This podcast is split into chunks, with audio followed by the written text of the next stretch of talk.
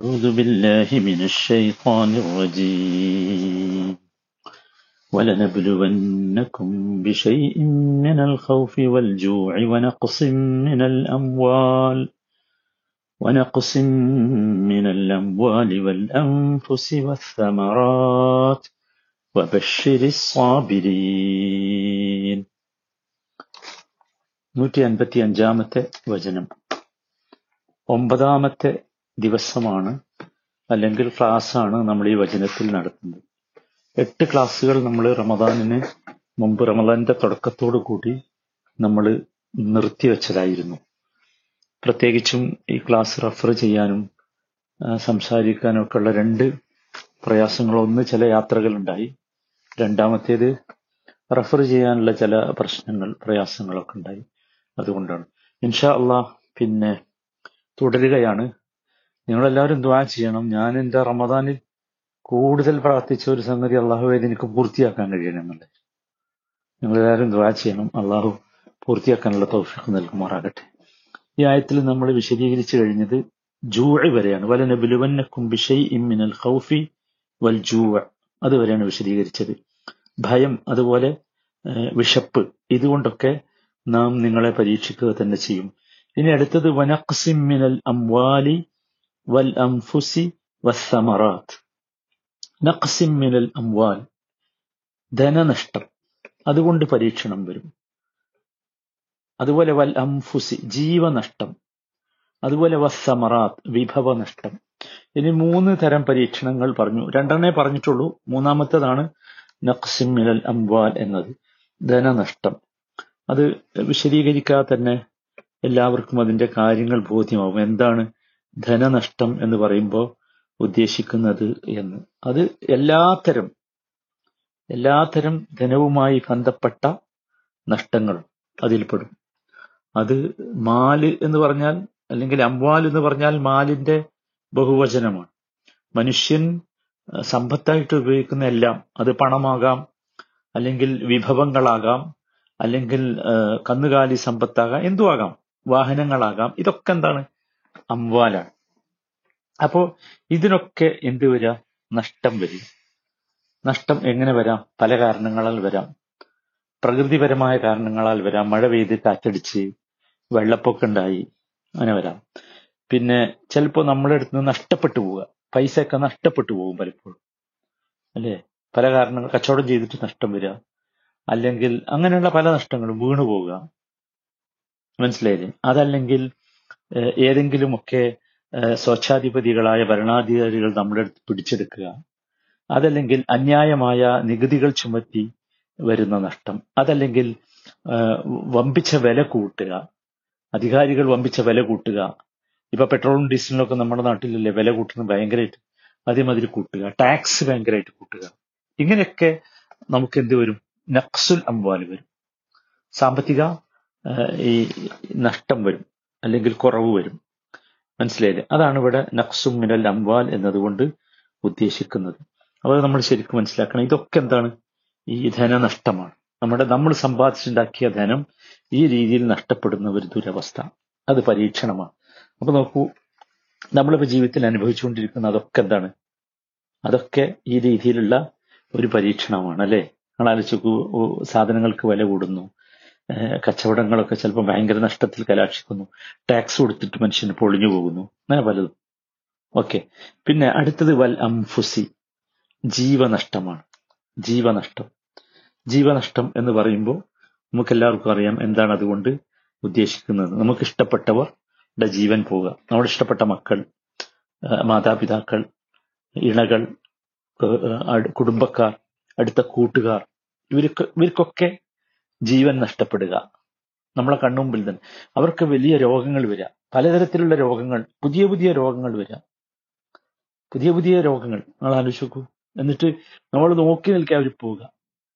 എത്ര വലിയ മനുഷ്യൻ സാമ്പത്തികമായി കഴിവുണ്ട് വിദ്യാഭ്യാസം ഉണ്ട് യോഗ്യത ഉണ്ട് ഡോക്ടർമാരാണ് എന്നിട്ടൊന്നും പിടിച്ചു വെക്കാൻ കഴിഞ്ഞില്ല ഒരു ചെറിയ വൈറസ് വന്നിട്ട് കൊണ്ടുപോവുകയാണ്. സുഹാനല്ല ഇങ്ങനെ ഈ രീതിയിലുള്ള പിന്നെ ജീവൻ നഷ്ടങ്ങൾ സംഭവിക്കുക. ഇത് ഒരു വലിയ പരീക്ഷണമാണ്. നമ്മൾ ശരിക്കും ആ പരീക്ഷണത്തെ കാണണം മനസ്സിലാക്കണം. നമ്മൾ എപ്പോഴും യഥാർത്ഥത്തിൽ ഇത്തരം പരീക്ഷണങ്ങളെ അഭിമുഖീകരിക്കാനുള്ള സന്നദ്ധത നമുക്കുണ്ടാകണം. അതൊക്കെ അള്ളാഹു തന്നതാണ്. അപ്പൊ അള്ളാഹുവിന് അത് കൊണ്ടുപോകുക എന്നുള്ള ഒരു പ്രയാസമൊന്നുമല്ല. മനസ്സിലായില്ലേ? അപ്പം ഇങ്ങനത്തെ രോഗങ്ങൾ വരാം.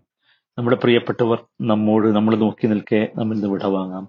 നമ്മൾ ഇഷ്ടപ്പെട്ടവർ പോകാം. ഇങ്ങനെയൊക്കെ ഉണ്ടാവും. സ്വാഭാവികമാണ് നമ്മൾ ഏറ്റവും ബഹുമാനിക്കുന്ന ഇഷ്ടപ്പെടുന്ന നമ്മുടെ മാതാപിതാക്കൾ നമ്മുടെ കൺമുമ്പിൽ നിന്ന് മരണപ്പെട്ടു പോകുന്ന കാഴ്ച വളരെ വേദനാജനകമല്ലേ? നമുക്ക് ഓർക്കാൻ കഴിയും യഥാർത്ഥത്തിൽ അതൊക്കെ. സുഹാനല്ല അപ്പോ അങ്ങനെ സംഭവിക്കും. അതും എന്താണ്? ഒരു പരീക്ഷണമായി നമ്മൾ കാണണം എന്നർത്ഥം അതും ഒരു പരീക്ഷണമാണ്. അത്തരം സന്ദർഭങ്ങളൊക്കെ എന്ത് നിലപാട് സ്വീകരിക്കണം എന്നാണ് ഇനി പറയാൻ പോകുന്നത്. പിന്നെ അവസാനമായി ഈ ആയത്തിൽ പറഞ്ഞ പരീക്ഷണം വസ്സമറാത്ത്. അസമറാത്ത് സമറാത്ത് എന്ന് പറഞ്ഞാൽ കാർഷിക വിഭവങ്ങളൊക്കെ അതിൽപ്പെടും സമറാത്ത് കായ്ക്കനികൾ കാർഷിക വിഭവങ്ങളിലൊക്കെ നഷ്ടം സംഭവിക്കുക. സ്മഹാനുള്ള ഇത് ഇന്ന് നടന്നുകൊണ്ടിരിക്കുന്ന ഒരു സംഗതിയാണ്. അല്ലെ? ഇന്ന് നമ്മൾ കണ്ടുകൊണ്ടിരിക്കുന്ന ഒരു സംഗതിയാണ് കാർഷിക നഷ്ടങ്ങളിലുള്ള വിഭവങ്ങൾ എന്ന് പറയുന്നത്. നമ്മൾ കൃഷി ചെയ്യുന്നു പക്ഷേ വേണ്ടത്ര വിള കിട്ടുന്നില്ല ഉൽപാദനം കുറവ്. അല്ലെങ്കിൽ എന്തെങ്കിലുമൊക്കെ കീടങ്ങൾ വരുന്നു നശിക്കുന്നു. അല്ലെങ്കിൽ മഴ കിട്ടേണ്ട സമയത്ത് മഴ കിട്ടുന്നില്ല. അല്ലെങ്കിൽ പിന്നെ അങ്ങനെ പലതും വെയിൽ കിട്ടേണ്ട സ്ഥലത്ത് വെയിൽ കിട്ടുന്നില്ല.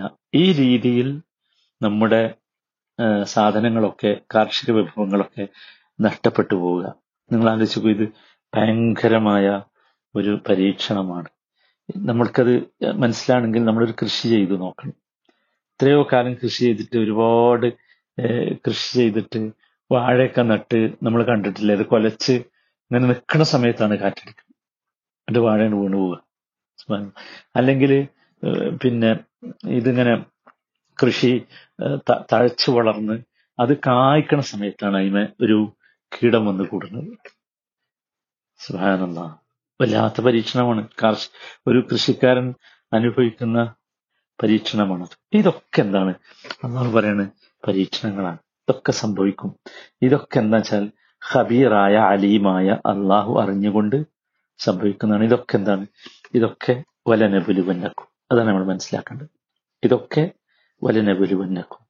ഇതൊക്കെ പരീക്ഷണമാണ്. ഇതൊക്കെ സംഭവിക്കും. നമ്മൾ ഇതിന്റെ ആമുഖത്തിൽ തന്നെ വിശദീകരിച്ച് നിങ്ങൾ ഓർക്കുന്നുണ്ടാകും. മനുഷ്യന്റെ ജീവിതം തന്നെ ഒരു പരീക്ഷണമാണ്. ജന്മം മുതൽ മരണം വരെ നീണ്ടു നിൽക്കുന്ന പരീക്ഷണം. മനുഷ്യ ജന്മത്തിന്റെ ലക്ഷ്യമാണ് ഈ പരീക്ഷണം എന്നത്. അപ്പൊ ഇത് ഏത് രീതിയിലുമാകാം ഏത് രീതിയിലുമാകാം മനസ്സിലായില്ലേ? എങ്ങനെയെന്ന്? അതിന്റെ ചെറിയ ചില ഇനങ്ങൾ മാത്രമാണ് എന്ത്? പറഞ്ഞു തന്നിട്ടുള്ളത്. മനസ്സിലായി? മാത്രല്ല ഈ പരീക്ഷണമാണ് യഥാർത്ഥത്തിൽ മനുഷ്യ ജീവിതത്തെ അർത്ഥവത്താക്കുന്നത്. അത് നമ്മൾ എപ്പോഴും ആലോചിച്ച് നോക്കണം. ചില പരീക്ഷണങ്ങളൊക്കെ നമുക്ക് ഭയങ്കര പ്രയാസമായി ഫീൽ ചെയ്യും ആദ്യത്തിൽ. ഫീൽ ചെയ്യും. പക്ഷെ അവിടെയൊക്കെ നമ്മൾ കാണിക്കേണ്ടത് എന്ത് എന്ന് തുടർന്ന് പറയുന്നുണ്ട്. അത് കാണിക്കുമ്പോൾ നമുക്ക് യഥാർത്ഥത്തിൽ അതിന്റെ ഗുണം കിട്ടും. അതാണ്. അത് നമ്മൾ ശരിക്കും അങ്ങനെയാണ് മനസ്സിലാക്കേണ്ടത്. അള്ളാഹു സുബാനു തല അങ്ങനെ മനസ്സിലാക്കി ജീവിക്കുമ്പോഴാണ് യഥാർത്ഥത്തിൽ അള്ളാഹു അവന്റെ വലിയ